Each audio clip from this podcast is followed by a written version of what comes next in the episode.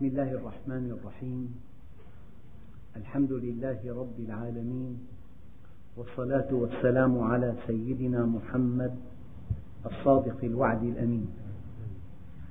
اللهم لا علم لنا إلا ما علمتنا إنك أنت العليم الحكيم.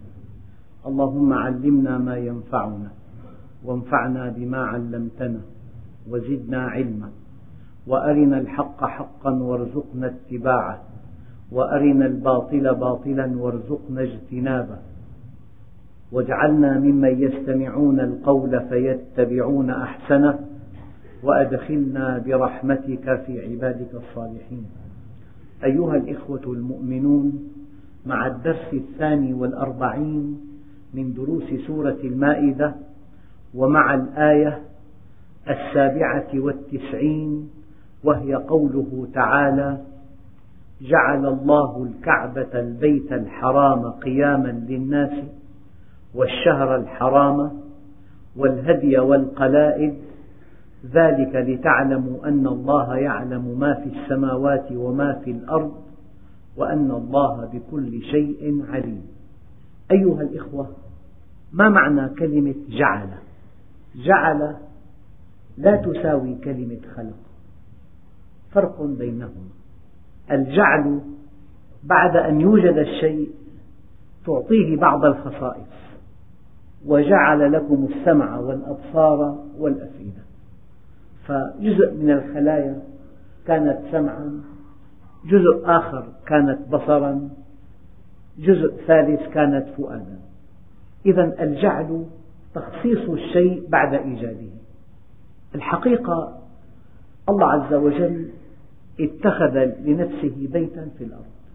ما معنى كلمة بيت؟ الإنسان يكدح ويعمل ويسعى ويعود إلى بيت ليستريح ليستروح ليسر. فالإنسان يعتني ببيته لأنه يؤوي إليه وبه ينسى تعب النهار وبه ينسى مشقة النهار.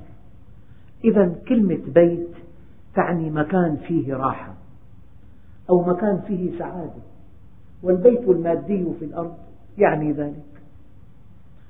الله عز وجل اتخذ بيتا وأرادنا أن نأتيه كي نستجم استجمام روحي كي نرتاح راحة نفسية كي نجدد النشاط في السعي للدار الآخرة. فالله عز وجل جعل هذه الكعبة قياما للناس. جسمك يقوم بالغذاء بالطعام والشراب ولكن نفسك تقوم بالإتصال بالله. فهذا البيت جعل لإقامة الصلاة. ربنا ليقيموا الصلاة. يعني الإنسان بحاجة إلى غذاء وبحاجة إلى اتصال بخالق الأرض والسماوات. فالحقيقة الإنسان له نزعة مادية. لذلك الله عز وجل اتخذ بيتا وقال تعالوا إلي الحاج حينما يقول لبيك اللهم لبيك كأنه يجيب نداء من الله. أن يا عبادي تعالوا إلي تعالوا كي أريحكم من متاعب الحياة. تعالوا كي أريحكم من أثقال الشهوات. تعالوا كي أريحكم من مشكلاتكم. تعالوا إلي والحقيقة أن الصلاة تتم في بلدك والصيام يتم في بلدك لكن الحج عبادة منفردة. هذه العبادة تحتاج إلى تفرغ تحتاج إلى ترك بلدك. ولو كان بعيدا عن مكة تحتاج إلى تجشم مشاق السفر تحتاج إلى إنفاق مال. من أجل ماذا؟ الإنسان حينما يشد الرحال إلى بيت الله الحرام. قد يكون هذا البيت خاليا من كل قريب له.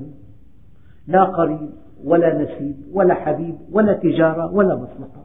مرة في بعض أيام الحج أحد علماء دمشق قال له يا رب ليس لنا أحد في هذه الأمكنة إلا أتينا نبتغي رضاك. فهي رحلة إلى الله ففروا إلى الله. رحلة الإنسان إلى خالقه. الإنسان مادي فربنا عز وجل اتخذ بيتا في الأرض. قال تعالوا إلي. الحقيقة حينما جعل هذه العبادة تحتاج إلى ترك الأوطان وترك الأهل والخلان وإنفاق الأموال وتجشم مشاق السفر والسفر عند الفقهاء مظنة هلاك والآن مظنة هلاك. يقول لك وقد مات جميع ركابها. أربع كلمات. خبر سقوط الطائرة كثير قصير. ما في تفاصيل. وقد مات جميع ركابها. إذا السفر مظنة هلاك. فالله سبحانه وتعالى يقول لك تعال يا عبدي إلي تعال كي تصطلح معي. تعال كي تذوق طعم القرب مني. تعال كي تسعد بقربي. تعال كي أريحك من هموم كالجبال. تعال كي أريحك من متاعب الحياة. من خصومات الحياة من القيل والقال وكثرة السؤال من مشاحنات الأرض. تعال إلي تعال وذق طعم القرب مني. فهذا الحج ذهاب إلى بيت الله الحرام. وبيت الله الحرام قيام للناس. تقوم سعادتهم على الصلح مع ربهم. طبعا الحج زيارة بيت الله الحرام. بيت الله الحرام مكان. لكن العبرة ليس في المكان ولكن بما يجري في هذا المكان. الله عز وجل في هذا المكان يتجلى على عباده المؤمنين تجليات استثنائية. يعني من وقف في عرفات ولم يغلب على ظنه أن الله غفر له فلا حج له. يجب أن تشعر أن الله قبلك وعفى عنك. يجب أن تشعر أنك في أعلى درجات القرب لأنك تجشمت مشاق السفر وأنفقت المال الوفير وغادرت الأوطان وتركت الأهل والخلان إلى بيت الله الحرام. إذا الله عز وجل منذ أن خلق السماوات والأرض اتخذ لنفسه بيتا في الأرض. هذا البيت مكان مكان. إن أول بيت وضع للناس للذي ببكة فالمكان طول عرض. أما إذا أنشأنا بناء صار طول عرض وارتفاع. وكل شيء ناتئ يسمى كعبة. وإذ يرفع إبراهيم القواعد من البيت. البيت مكان أما الكعبة حجم. الكعبة نتوء. هذا بيت الله عز وجل. الكعبة رمز. ما من إنسان على وجه الأرض يقصد هذا البيت وهو صادق في طلب مرضاة الله عز وجل إلا وتنتابه مشاعر لا توصف من السعادة. ولحكمة بالغة بالغة عطل الله كل متع الأرض هناك. ما في منظر جميل. جبال قاسية حر لا يحتمل ازدحام لا يحتمل. ازدحام وحر وفي واد غير ذي زرع. فكل أسباب السرور المادية منعدمة هناك. بقي سبب واحد للسعادة وهو الاتصال بالله. ومن حج البيت حجا صادقا. ولم يقل وهو يغادر البيت يا رب لا تجعل هذه الزيارة آخر عهدي بالبيت. يكون قد ابتعد عن مفهوم الحج والعمرة لأنك تزور الله عز وجل. إن بيوتي في الأرض المساجد. إلا أن هذا المسجد وأي مسجد آخر هو بيت الله ولكن باختيار الإنسان.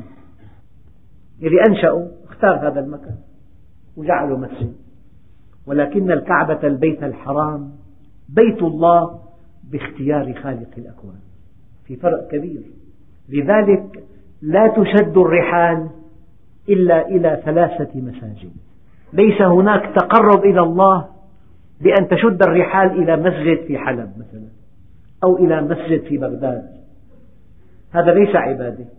أما إذا شددت الرحال إلى بيت الله الحرام أو إلى المسجد النبوي الشريف أو إلى الأقصى بيت المقدس هذه عبادة إلى الله عز وجل. فأنت حينما تزور بيت الله الحرام تلبي دعوة الرحمن. أنت حينما تزور بيت الله الحرام تؤوي إلى خالق الأكوان. فقيامك في معرفتك بالله وقيام سعادتك قيام سلامتك قيام سعادتك قيام راحتك قيام طمأنينتك قيام أمنك قيام تفاؤلك قيام محبتك أن تتصل بخالق الأكوان إلا أن الاتصال هنا في بلدك بلا ثمن. تتوضأ وتصلي. لكنك إذا أردت أن تذهب إلى بيت الله الحرام تحتاج بالحد الأدنى لخمسين ألف. وأن تدع عملك ومكتبك وتجارتك ووظيفتك في ثمن.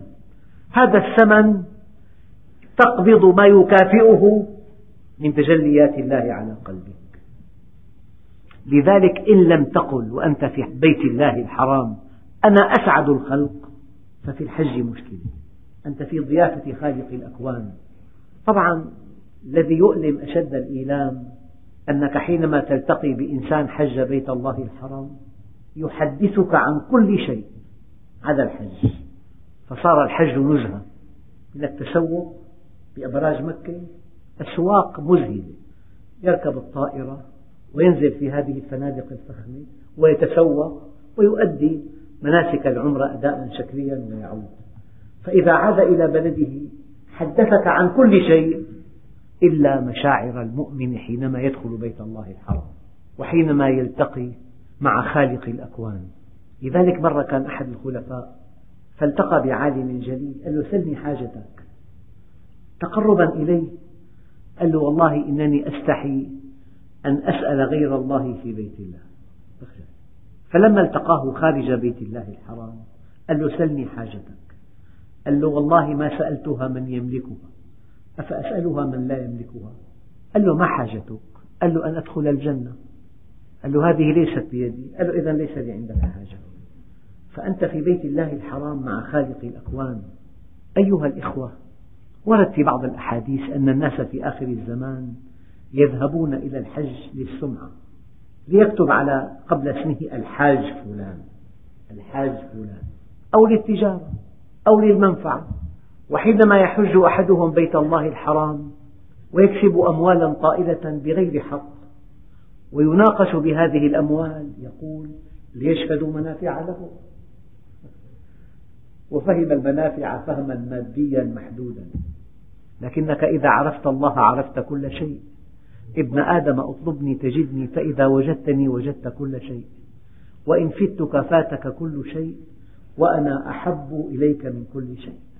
فكما أن الصلاة من أجل أن تتصل بالله وكما أن الزكاة من أجل أن تزكو نفسك بإنفاق هذا المال والصيام من أجل أن تتقي الله الحج من أجل أن تعلم أن الله يعلم.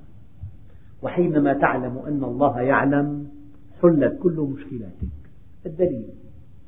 الله الذي خلق سبع سماوات ومن الأرض مثلهن. يتنزل الأمر بينهن لتعلموا أن الله على كل شيء قدير وأن الله قد أحاط بكل شيء علما أنت حينما تعلم أنك إذا خالفت هذا الأمر دفعت الثمن باهظا. لا تخالف. مشكلة المعاصي كلها تبدأ من توهم أن الله لا يعلم. أما إذا أيقنت أن الله يعلم وسيحاسب وسيعاقب لا يمكن أن تعصيه. تبدأ المعصية من الغفلة عن الله عز وجل. إذا جعل الله الكعبة. الكعبة بنيت على بيت الله الحرام. بناها إبراهيم عليه السلام. وجددت من بعده. أما بيت الله الحرام من بدء الخليقة. إن أول بيت وضع للناس للذي بمكة؟ يعني في مكان إذا زرت هذا المكان نزل على قلبك من السكينة ما لا يوصف. وهذا كلام لا يعرفه إلا من ذاق طعم الحج والعمرة. أنت حينما تشعر أنك في كنف الله وأن الله قد عفى عنك وقبلك وأن الله سبحانه وتعالى سيكرمك وسيوفقك في أمور الدنيا والدين. تشعر معنى الحج الصحيح. لذلك لست قريب فقط. لو أنه إنسان والده أستاذ رياضيات تعال يا بني أعطيك درسا خاصا يتهرب منه. هذا الدرس لأنه بلا ثمن. أما هو الابن نفسه لو ضعيف بالفيزياء وأخذ درس خاص والدرس بألف ليرة. بيجي قبل ربع ساعة وإذا كان الأستاذ خفف الوقت دقيقتين بيان دقيقتين بيقول له دافع ألف مثلا. فالله عز وجل أراد أن تدفع ثمن هذا الاتصال. اتصال متميز اتصال مركز اتصال في تجلي في سكينة في إجابة دعاء أرادنا الله بزيارة بيت الله الحرام أن ندفع ثمن هذا الاتصال. وبقدر الدفع بيكون إحكام الاتصال بالله عز وجل. جعل الله الكعبة البيت الحرام. لما سمي بيتا حراما؟ لأنه هذا الذي يزور هذا البيت ينبغي أن يكون آمنا. إلا أن هذا الأمن ليس أمرا دقيق ليس أمرا تكوينيا بل هو أمر تكليفي. ما معنى ذلك؟ لو كان أمر تكويني لا يمكن لهذا البيت أن ينال بأذى. لكن الله أرادنا أن نجعله آمنا. يعني يا عبادي اجعلوه آمنا. احرصوا أن يكون من فيه آمن. فكلفنا أن نجعله آمنا. إذا هو أمر تكليفي. لا أمر تكويني بدليل أنه في بعض السنوات مات فيه عدد كبير. تعلمون هذه 1400 ادعى أحدهم أنه المهدي وقاتل وأطلق رصاص وكوفحت هذه الحركة بوابل من الرصاص مات بالمئات. فكيف يقول الله عز وجل ومن دخله كان آمنا؟ هذا أمر تكليفي وليس أمرا تكوينيا. أي اجعلوه آمنا. أي أن يكون هذا البيت آمنا منوطا بكم. كلفتكم أن تجعلوه آمنا. تماما كما تقول الطيبون للطيبات. أليس في الأرض مئات الأسر؟ الرجل طيب جدا والمرأة سيئة. بالعكس. ما معنى قول الله عز وجل الطيبون للطيبات؟ يعني احرصوا على أن يكون الطيبون للطيبات. واضح تماما. فجعل الله الكعبة البيت الحرام. محرم أن تقطع غصنا. محرم أن تدوس جرادة. محرم أن تزهق روحا. محرم أن تؤذي. إلا أن بيت الله الحرام مكان ينفرد فيه حكم شرعي. أن الإنسان محاسب على نيته فقط. أنت حينما لا سمح الله ولا قدر تنوي أن تؤذي إنسانا. ثم لا تؤذيه لا تحاسب لكنه في بيت الله الحرام ومن يرد فيه بإلحاد بظلم نذقه من عذاب السعير على الإرادة فقط حرمة لهذا البيت وضمانا لأمنه. لا يسمح لك أن تقتل. كائنا من كان عدا خمس كائنات استثناها النبي كالعقرب والحية والفأرة إلى آخره. ولا يسمح لك أن تؤذي نباتا ولا أن تشتم إنسانا ولا أن تجادل. فمن فرض فيهن الحج فلا رفث ولا فسوق ولا جدال في الحج. لا جدال ولا مشاحنة ولا إيذاء لا إلى إنسان ولا إلى حيوان ولا إلى نبات فجعله حراما. له حرمته. وقد يلتقي الإنسان بقاتل أبيه فلا يستطيع أن يفعل شيئا. هذا البيت آمن. وأرادنا الله أن نجعله آمنا. هذا معنى بيت الله الحرام. حرام أن تؤذي إنسانا. حرام أن تشتمه. حرام أن تجادله. حرام أن تؤذي حيوانا. حرام أن تؤذي نباتا. بل إنك يجب أن تخضع لتوجيهات الله بكل التفاصيل. إذا جعل الله الكعبة البيت الحرام. والحقيقة والشهر الحرام. رجب وذو القعدة وذو الحجة ومحرم. هذه أشهر حرم وحكمتها كما قال بعض العلماء أن البشر حينما يقتتلون يفور الدم عندهم وتربط معركتهم بكرامتهم وقد تستمر الحرب سنوات طويلة وقد استمرت ثماني سنوات بين بلدين إسلاميين وقد أزهقت أرواح مليوني إنسان. لو أنهما طبقا حكم الله عز وجل أن القتال يقف في الأشهر الحرم بأمر الله عز وجل. ليس هناك غالب ولا مغلوب. وكرامة الطرفين مصونة. وعندئذ يذوق الناس طعم السلم. فلعل هذا السلم الذي ذاقوه يعينهم على متابعة السلم وعلى الصلح. فلذلك الله عز وجل جعل الأشهر الحرم يحرم فيها الاقتتال. فهذا البيت هو آمن وفي الأشهر الحرم أيضا أمن على أمن. وسلم على سلم جعل الله الكعبة البيت الحرام قياما للناس. أنت لا تقوم سعادتك إلا بالاتصال بربك.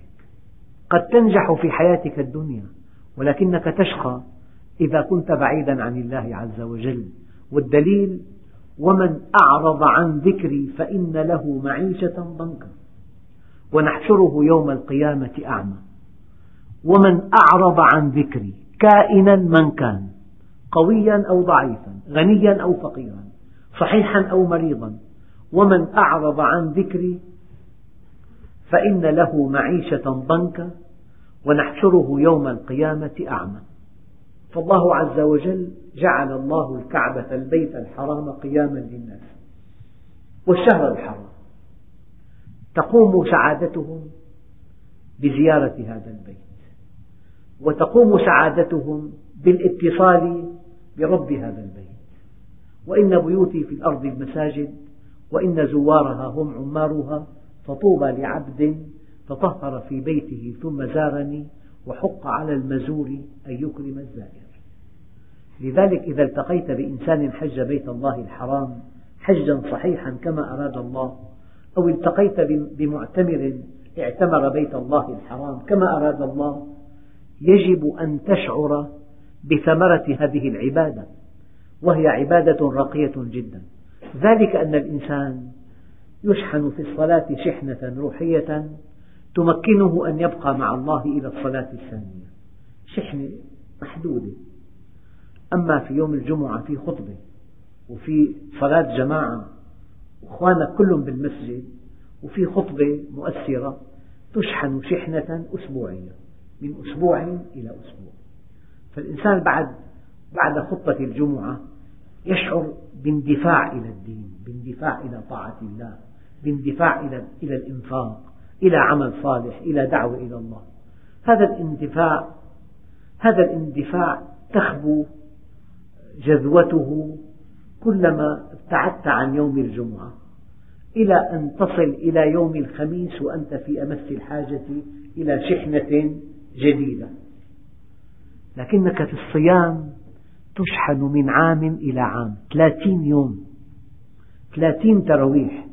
ثلاثين قيام ليل. ثلاثين يوم وأنت صائم.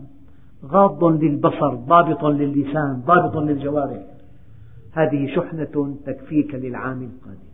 أما الحج فهو شحنة العمر.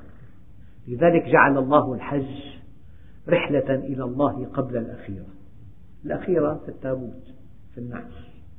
هي قبل الأخيرة. من أجل أن تشحن شحنة تعينك على طاعة الله والصلح معه إلى نهاية الحياة. لكن يقول عليه الصلاة والسلام إذا أصححت لعبدي جسمه ووسعت عليه في المعيشة فأتت عليه خمسة أعوام لم يفد إلي لمحروم. إذا كنت في بحبوحة من العيش أيضا هذه الحجة تضعف قيمتها بعد مضي خمس سنوات. إذا لا بد من أن تجدد هذه الحجة بحجة أخرى. نعم. فالآية اليوم عن الحج. جعل الله الكعبة البيت الحرام قياما للناس. إنسان مضطجع إنسان نائم واحد قائم. معنى قائم بأعلى درجات النشاط. قائم بأعلى درجات اليقظة يقظة ونشاط. فالقيام دليل الحركة والنشاط. فقيامك مع الله. قيام سعادتك. قيام مصالحك. قيام سلامتك. قيام طمأنينتك. قيام تفاؤلك. قيام محبتك لله. أساسه أن تأتي بيت الله الحرام. جعل الله الكعبة البيت الحرام قياما للناس والشهر الحرام. يعني ضمن الله لحجاج بيت الله الحرام ولعماره أمنا من كل المستويات. أمن مع أخيك الإنسان ألا يشتمك وألا يجادلك وألا يحاورك وألا تقوم علاقة غير صحيحة بين رجل وامرأة. حتى المباح حتى الزوجة لا يمكن في أيام الحج أن تقربها. انقطاع عن عن المباحات بغية أن تصل إلى رب الأرض والسماوات. فجعل الله الكعبة البيت الحرام قياما للناس والشهر الحرام والهدي والقلائد. الهدي والقلائد الهدي هو الأنعام التي تساق لتقدم هدية إلى الله عز وجل. ويجب أن تكون لأهل مكة الله عز وجل هذا الوادي الذي كما وصفه الله عز وجل بواد غير ذي زرع. فالهدي يساق له من أطراف الدنيا. يعني الحقيقة يذبح من الغنم في أيام الحج يعني بالملايين. هذه تعود إلى أهل مكة وإلى فقراء المسلمين الذين يعني يطعمون من هذا اللحم الذي قدم هديا لبيت الله الحرام. ذلك لتعلموا أن الله يعلم. يعني أراد الله سبحانه وتعالى من هذه العبادة أن تعلم أن الله يعلم. أراد الله من الصلاة. قال تعالى إن الصلاة تنهى عن الفحشاء والمنكر ولذكر الله أكبر. يعني أكبر ما فيها ذكر الله. هذه الصلاة. الصيام يا أيها الذين آمنوا كتب عليكم الصيام كما كتب على الذين من قبلكم لعلكم تتقون. من الزكاة خذ من أموالهم صدقة تطهرهم وتزكيهم. وصل عليهم إن صلاتك سكن لهم. هي الصلاة والصوم والزكاة. الحج جعل الله الكعبة البيت الحرام قياما للناس والشهر الحرام والهدي والقلائد ذلك لتعلموا أن الله يعلم. كلمة كبيرة جدا. حينما تعلم أن الله يعلم لا يمكن أن تعصيه. يعني حينما تعلم أن استخدام الهاتف المحمول أثناء قيادة السيارة في غرامة كبيرة جدا وبتلمح شرطي أصلا بتنزله. طبعا. وضع القانون يطولك من خلال هذا الشرط فإذا علمت أن الله يعلم الله معك دائما. كلام دقيق جدا. أنت حينما تقف على إشارة حمراء وأمام الإشارة شرطي مجهز لكتابة الضبط. والإشارة حمراء وأنت مواطن عادي ما لك ولا ميزة. هل تتجاوز هذه الإشارة؟ لأنه مركب في أعماق أعماقك أن واضع نظام السير علمه يطولك من خلال هذا الشرطي. وقدرته تطولك من خلال القانون. تحجز المركبة أحيانا. تسحب منك الإجازة. وقد تدفع غرامة كبيرة أنت حينما توقن أن واضع نظام السير علمه يطولك وقدرته تطولك لا يمكن أن تعصيه لكن ممكن الساعة ثلاثة أن تتجاوز الإشارة الحمراء. لأن علم واضع القانون لا يطولك علمه لغياب الشرطي الساعة الثالثة ليلا. وإذا كنت أقوى من واضع القانون أيضا لا تطولك قدرته.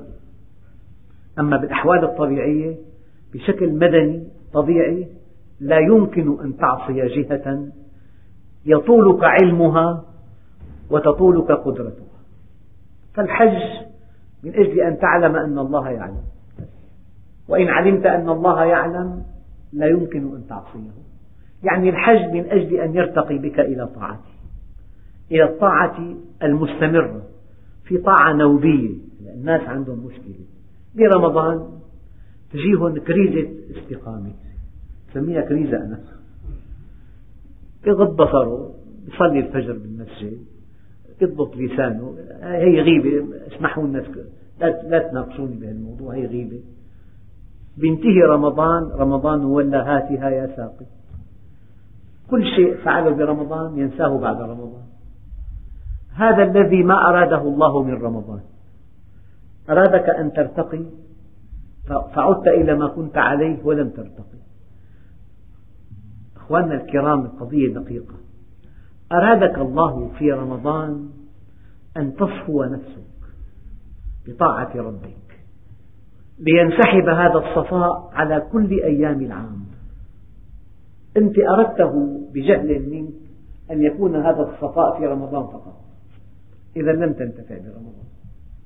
وحينما اصطفى الله من بين الأماكن بيت الله الحرام وقال لك اذهب إليه وتعال يا عبدي إلي من أجل أن يشيع هذا الصفاء الذي ذقته في بيت الله الحرام في كل مكان. حتى إذا عدت إلى بلدك تبعك هذا الصفاء إلى بلدك. لكنك أردته أن يكون هناك فقط أن يبقى الصفاء في بيت الله الحرام. إذا نحن حينما نعود إلى ما كنا عليه بعد الصيام وحينما نعود إلى ما كنا عليه بعد الحج عطلنا الحكمة البالغة من فرض الحج وفرض الصيام. أراد الله عز وجل أن تكون هذه الأشهر التي نصومها كل عام كالدرج. كل سنة درجة ثم تستمر هكذا لكننا أردناها حجر ارتقينا عليه ثم عدنا إلى المستوى الثالث. بين أن تكون درجات متتابعة أردناها صعود طارئ ونعود إلى ما كنا عليه. جعل الله الكعبة البيت الحرام قياما للناس والشهر الحرام والهدي والقلائد ذلك لتعلموا أن الله يعلم ما في السماوات وما في الأرض وأن الله بكل شيء عليم. إذا حينما تعلم أن علم الله يتعلق بكل ممكن وأن الله يعلم من الصعب جدا أن تعصيه. يعني في إنسان بالأرض يضيف الماء إلى الحليب أمام الشاري مستحيل. مستحيل. أنت حينما تعلم أن الله يعلم تستقيم على أمر الله. والحمد لله رب العالمين.